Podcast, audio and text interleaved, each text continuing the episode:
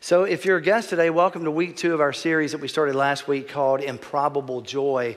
And we chose that, that, that word because of just this book, Philippians, doesn't make any sense. You know, it's called the Epistle of Joy, and it's, it's, a, it's a prison epistle, actually, one of Paul's four letters that he wrote from prison. And so, you know, prison and joy don't usually have a wedding. they don't, they don't go together. And that's why there's an improbable nature to it. And it's the mystery of how the Holy Spirit works in our lives, that it's not about, you know, our circumstances, but it's about being connected to Him and finding joy in Him. And if you, if you missed last week, or if you were here for the sake of review, um, the Apostle Paul had a bunch of missionary journeys, right? Three primary journeys. And on the second of those, he wanted to go from uh, Turkey into what's modern day Greece. And the Lord stopped him and he had a vision of, of a man, the man in the Macedonian dream, who was like, Come over here. And so they did. He was sensitive enough to the Holy Spirit to say, I'm not going to do what I thought I was going to do, and I'm going to go over here and do this instead. And he landed in a town that was called Neapolis, that's now called Kavala, uh, Turkey. And when he got there, he had about 10 miles to go till he got to Philippi. And this is the road that we looked at last week. It's called the Via Egnatia. And it's this road that the Romans built just for him. It's an east west road that really facilitated the spread of the gospel across uh, Greece. And it's on those very stones that the Apostle Paul would have walked from, from landing on seashore to, to the city of Philippi that he got to, and there was no guy. There was no guy there. Like, where's the guy in the dream? But he did find some ladies in a prayer meeting down by the river without the van. Sorry, that just came to me. Um, and, and so Lydia, I'm going to hear about that later. And Lydia comes to Christ, and then the demon possessed girl is you know, delivered, and then he's sent to jail, and the jailer comes to Christ. And the, so these three are the, it's the seed. It's the seed of the first church plant in Europe. And it's just one of those great reminders of how God, God doesn't need what we think he needs to do amazing things. Like, right? He turned the world upside down with 12 regular guys, right? Planted his first church in Europe with three unlikely characters. Just boom, there it is. And so there's a, there's a lot of affection between Paul and this church. And so this letter we have is really like an extended thank you letter. But I want you to understand, as we talk about suffering today in the text, it's a lot more than just the joy letter. There's a richness and a depth to it that shows us how the two can come together, together at times. But I want to ask you this question before we get going any further. Are you suffering right now in any way? I mean, and when I say suffering, I think it's unfair of us to rank things, you know, like, oh, well, you're really suffering because you're going through that, or you're, you're not suffering as much as I am because I'm, I'm going through this. And, and it's easy to like to contextualize suffering and somehow find pride or, you know, or all kinds of weird things in it. Let's just blow that all out and, and, and let me ask the question again. Are you suffering in any way? Is there a, is there a suffering nature to your, to your life? It, it could be, it could be a medical issue that you're dealing with. It could be um, loss. It could be a longing in your heart for a prodigal child. Um, it could be a thousand things. Are you struggling? Are you suffering today? And if you're not, have you ever suffered? You know? And if you could say no to both of those, I could say pretty confidently that before you pass this life, you will probably suffer because that's the human drama. We live in a world that's fallen, that's groaning, as Romans says, that's groaning for this restoration and redemption that will come at, at the end.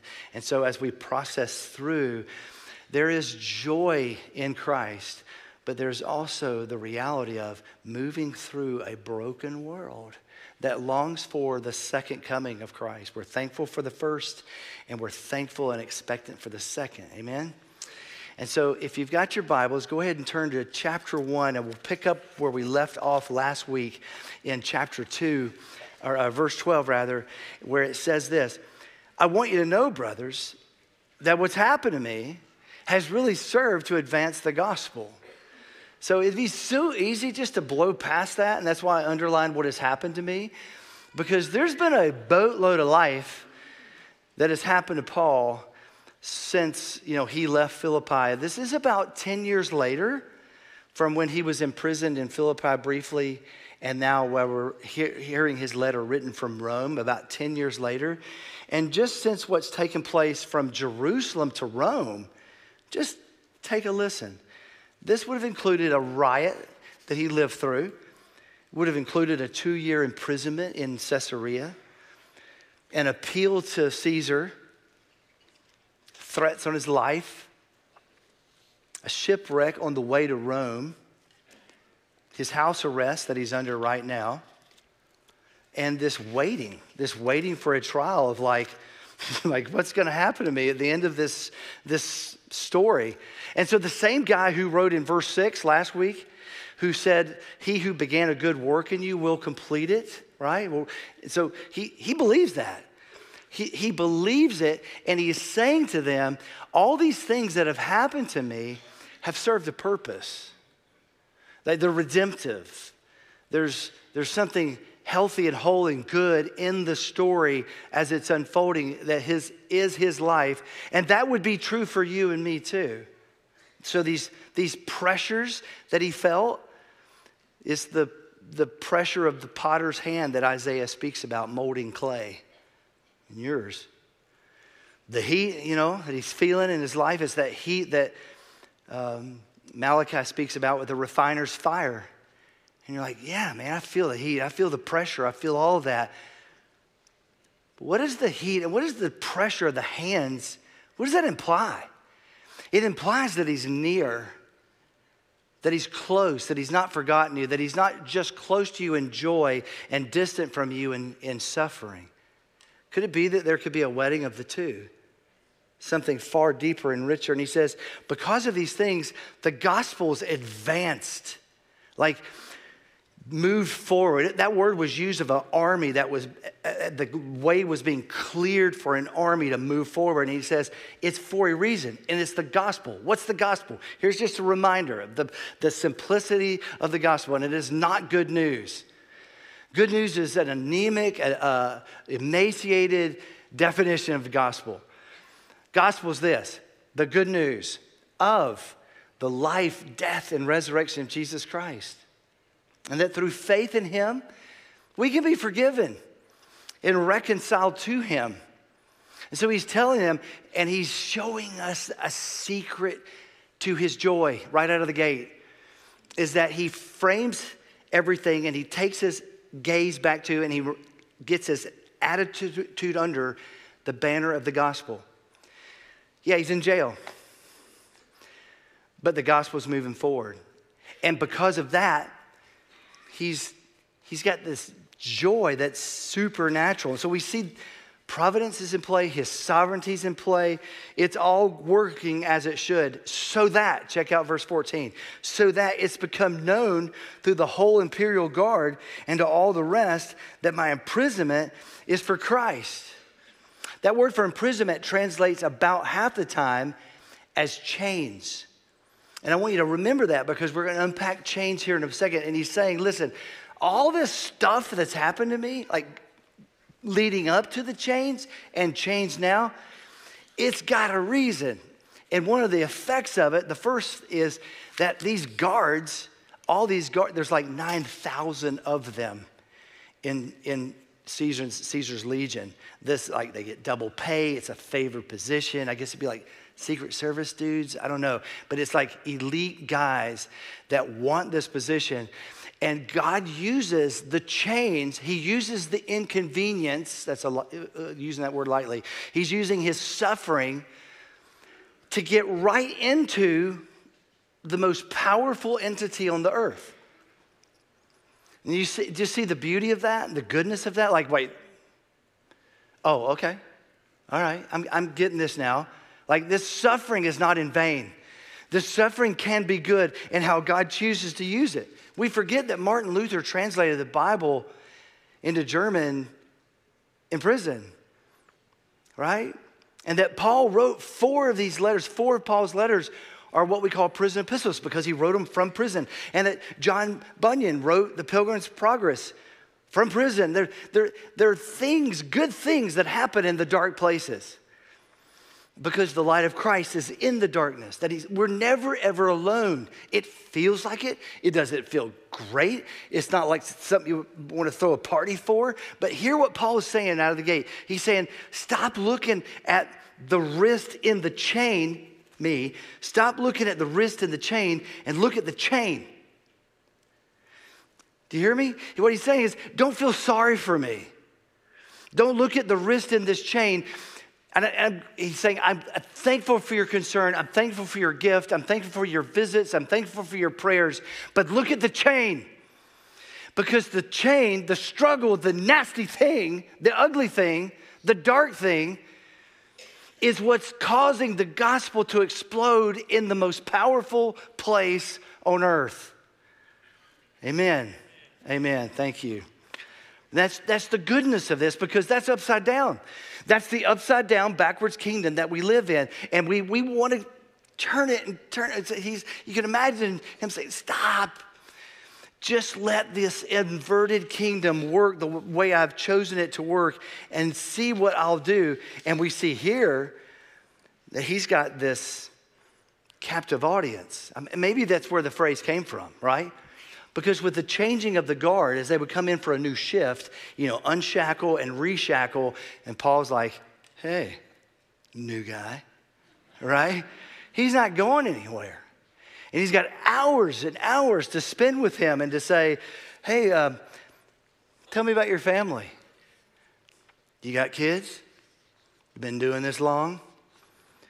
What do you really think about Caesar? you know, don't answer that, you'll die right? but do you see the point? The, the, the, imprisonment, the chains have linked him to the most elite guards in favored position in Caesar's army.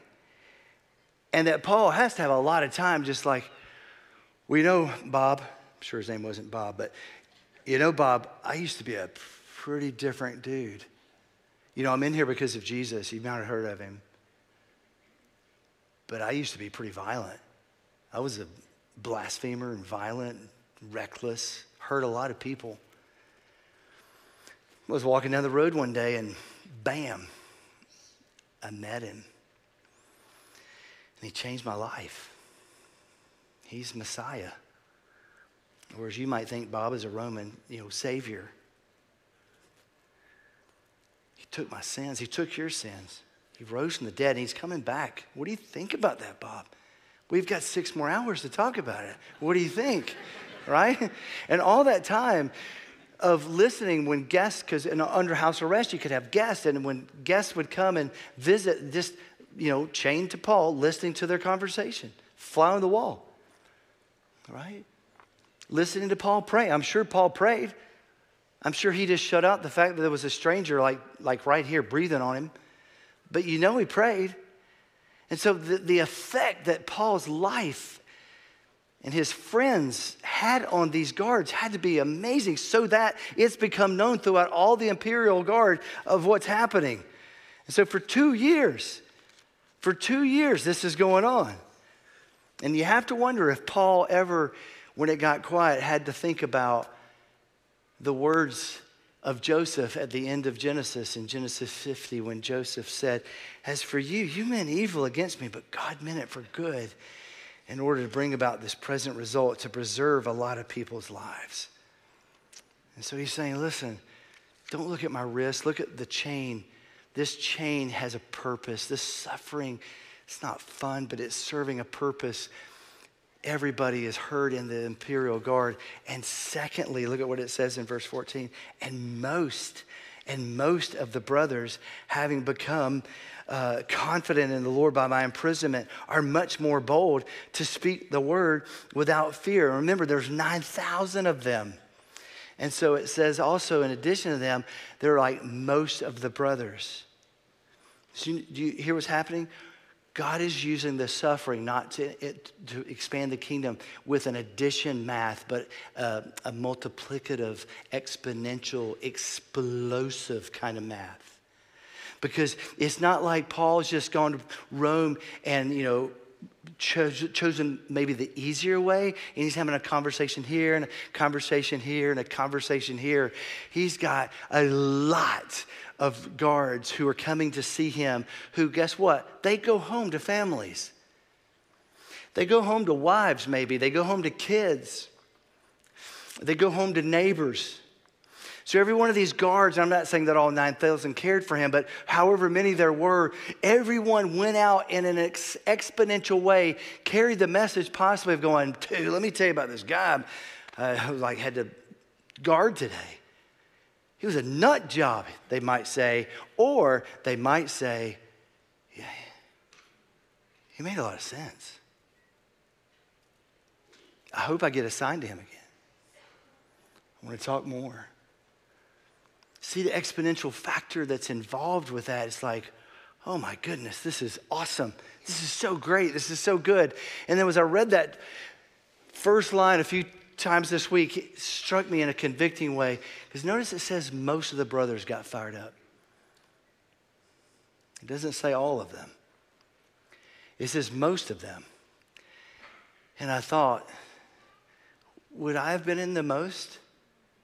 I want to be in the most. Would you have been in the most? Do you want to be in the most? I think we are in the most when we recognize that suffering is not a detached, random thing that happens at the whim of an angry God, but rather that as a sovereign and a providential God who is good in his heart takes the brokenness of this world and weaves together a better story a good story that can make much of the grace of Christ and the goodness of Christ. There is these chains have a multiplicative effect. Do you know what happened back at Wheaton College when Jim Elliot and his four uh, brothers were brutally murdered by the Auca Indians? A bunch of students signed up at Wheaton to go to the mission field because suffering has a multiplicative effect in the kingdom of God because we're different. We're different. And yet we don't at times like to be different because we don't do suffering well in America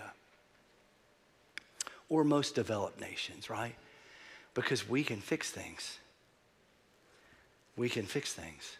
We have resource, we have connections, my kid gets sick at three in the morning, I can find a CVS that's open 24 hours a day and I can get some stuff. We don't do suffering well because I, it's, the, it's the curse of the blessing. We have so much that we lose that edge of going, You're enough. You're enough. And this hurts. And yeah, I don't want to stay here. But if I did, if I do, you're enough because you're you're with me. And we can begin to see how God would, would bring good out of such things. Let me give you an example that just dropped in my heart during the first service. And it goes like this Maybe your suffering is a, is a medical condition. And maybe, maybe you're going to be in the hospital a lot. Maybe it's for dialysis, for kidney, maybe it's for chemo, for a variety of cancers. Maybe it's something where you're going to go to the hospital regularly and, and, and, come home and then go back, or maybe it's just going to be there and you're going to be there a long time.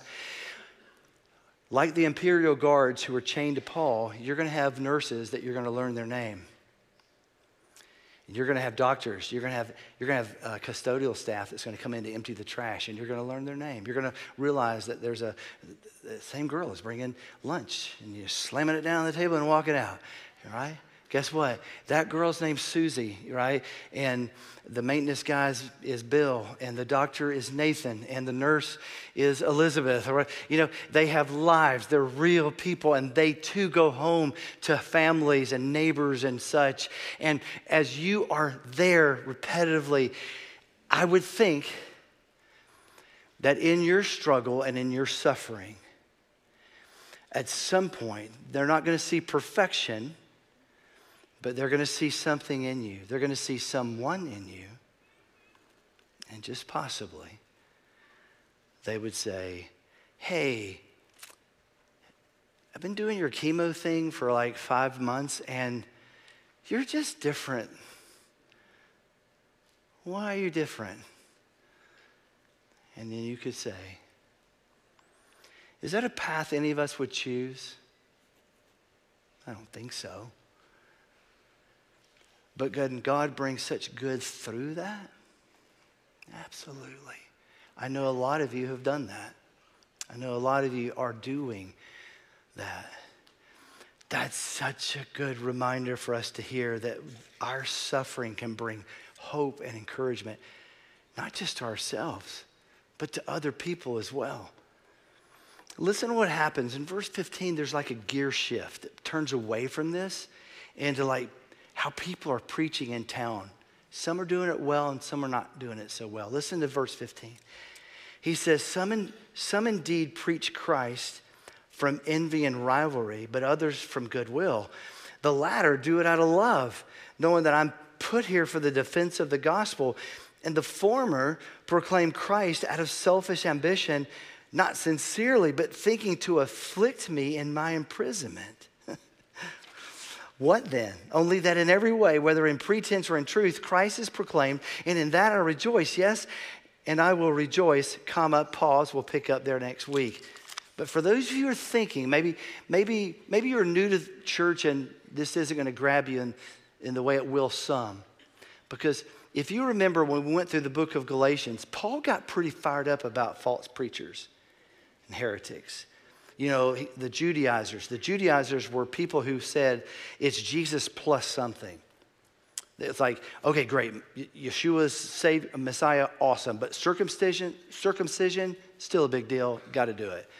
And, and, and Paul called them dogs, remember? Like, like sweet preacher Paul said, dogs. Because what he meant was a false gospel is, is damning, it's harmful, it destroys. And anybody that was preaching Jesus plus something, he was like, Mm-mm. I did that life. I did that life of getting a works by uh, salvation by works and trying to be this and that. And it left me wanting and lacking and dead in my sin. So, what's up? Because it looks like the same things here, but he's not mad. Right? Listen again. Some preach Christ from envy and rivalry, and others from goodwill. The latter do it out of love, knowing I'm put here for the defense of the gospel. But the former proclaim Christ out of selfish ambition, not sincerely, but thinking to afflict me in my imprisonment. So, what then? Well, in every way, whether in pretense or truth, Christ is proclaiming, and that I rejoice. Yay, that's good. Why can he do that? What's the disconnect? The disconnect is the illustration from Galatians was about content. They were preaching a false gospel. This situation is not content, but motive. We, we never hear him say they're preaching a, a false gospel, a whacked out truth. It's just not right, a Jesus plus anything. He is simply saying their motive is wrong. And there's a group of guys who are just jealous. They're just jealous of Paul. And Paul was kind of a big deal. And he comes into town and they hear and they know.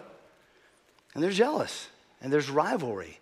And so they're seeking to harm him. They're, they're in the flesh, they're not in the spirit. They're not thankful he's here. And they don't care that he's in house arrest. And so their motives are just really bad. And so just imagine for a moment, if you could, just this. Uh, make believe moment where Paul is with a friend and they're in this conversation, and, and the friend's like, Man, you want me to do something about this? You want me to go shut them down? Or like, you want me to fix this for you? And imagine Paul saying something like, Hey, so what if there's some guys out there taking shots at me while I'm out of, out of the game? It doesn't matter. None of it matters. And imagine him like leaning into his buddy, looking at a friend right in his eyes and getting right up in his grill and going, Hey, bro, Christ is being preached. Even more than when I was out there. That thought alone makes me happy, brings me joy. See, Paul could have that sense of settledness in the midst of a long life of struggles and suffering. He had so much beating and fogging and floating in the sea and all that jazz.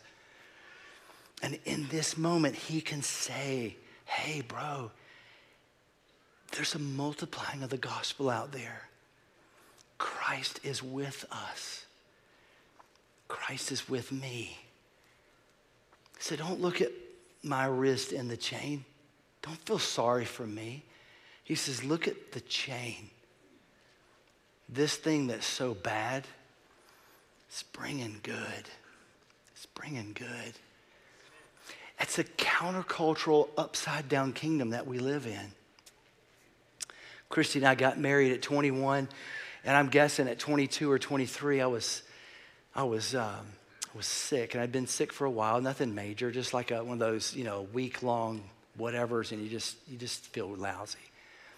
And we were in a tradition at the time that said if you were sick, you were a loser and you might possibly be in sin because we were never supposed to be sick and you need to get over this. And if you're not over it yet, you're a loser. And so I was laying in bed and I was contemplating all these things and just feeling lousy and feeling lousy as a Christian, as one of the youth pastor at this church, and feeling just lousy in my body. And I felt from the top of my head to the bottom of my feet a tingling over my entire body, where my body was just like electric tingle. And I just started to weep. And it wasn't a healing. If you think that's where I'm going, that's not where I'm going. It wasn't the he- healing tingle. But what I felt in my spirit, what I f- felt the Holy Spirit saying into my spirit in that moment was, I can heal you. And I do heal. But I'm not healing you right now. I'm just with you. I'm with you. Do you know how life changing that was for me? How good that was for me as a young preacher to realize that he's not my genie in a bottle I can just ask and make do whatever I want him to do when life hurts or there's struggle or suffering.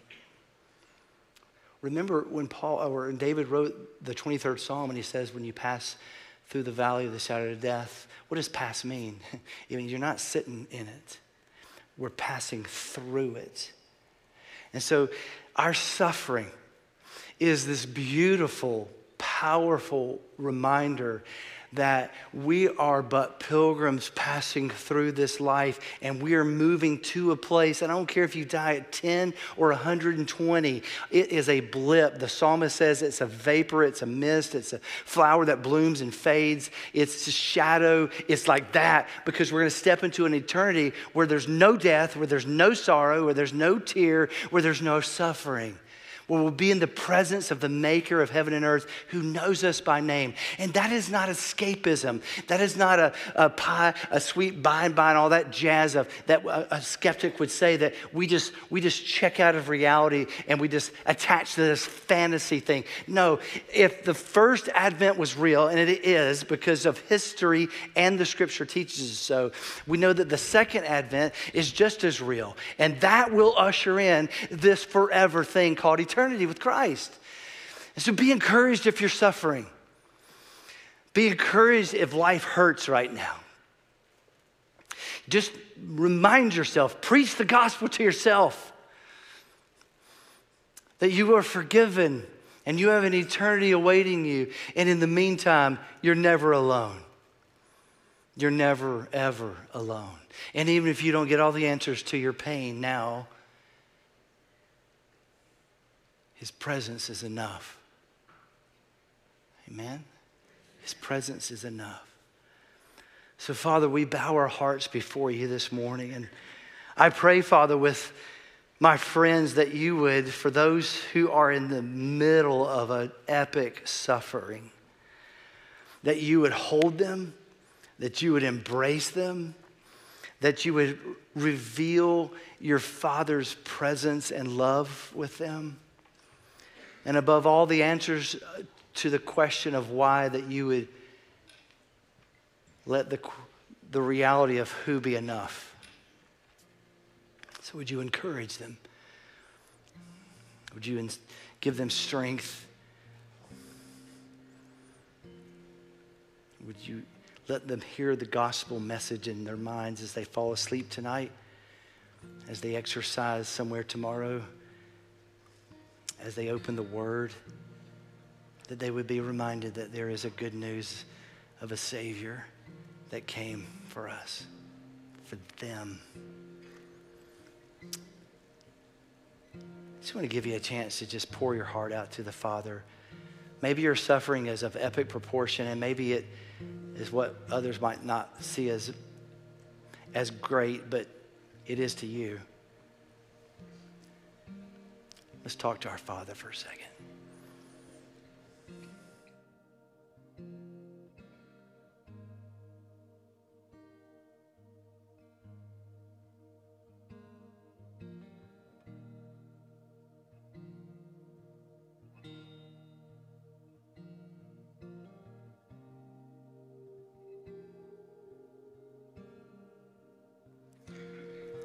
Father, I pray for anyone in this room or worshiping online somewhere that has never trusted you as Savior. And they, they came to church, whether they were aware or not, of just how tired they are of, of, the, of the struggle, of lack of meaning and purpose and the weight of sin. And it makes sense today. And I invite them to pray with me now. Father, I, I get it. I'm a sinner and I need Jesus. I believe he died for my sins. I believe he was resurrected from the dead. I believe that he's Lord. Would you fill me with your Holy Spirit now? And I commit to live the rest of my days on this earth as one of your followers. In Jesus' good name. Amen.